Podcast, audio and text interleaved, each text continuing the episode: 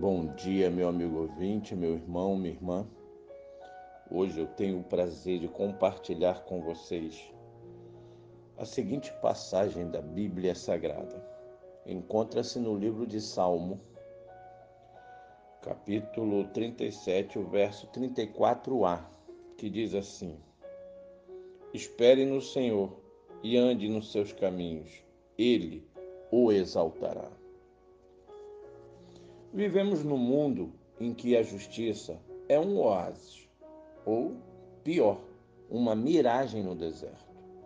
Este retrato não temos como negar. Os poderosos, por exemplo, têm e usam todas as armas para expandir seus domínios e matarão para preservar seus privilégios. Seu sucesso não nos deve desanimar. Os eleitores da perversidade imaginam que o seu jeito de viver é o melhor, como se a força empregada, a glória comprada e a abundância estampada fossem para sempre, não fossem acabar. Seu estilo não devemos invejar. Precisamos então saber que os prepotentes murcharão como a grama do jardim, sem deixar vestígio, como fumaça que se levanta num palco, sua própria espada os irá exterminar. É o futuro dos que os buscam. Fazer o que é certo, olha bem, o que é certo e bom que devemos absorver e observar. Nossa tarefa é confiar no Deus das nossas vidas. É na sabedoria que ele nos ensina que devemos nos firmar. Nossa decisão deve ser percorrer todo o nosso caminho, seguros da presença inspiradora e protetora do nosso Pai Celeste.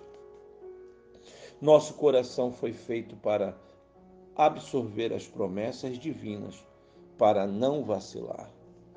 Não importa o quanto temos, se nos foi dado por Deus, que nos atende em todas as nossas carências. Esperando nele, teremos a alegria de receber e de compassivamente compartilhar. A paz que experimentamos na confiança em Deus não se desfaz. É sábio saber que o Senhor Deus agirá. Sim, e nele podemos descansar. Ainda assim, em tuas tarefas, faça sempre o melhor. O resto deixa com o Senhor. É, meu amigo, meu irmão. Sabemos que a excelência exalta os céus e abençoa pessoas. Para tanto, neste dia, que Deus te abençoe, que Deus te ajude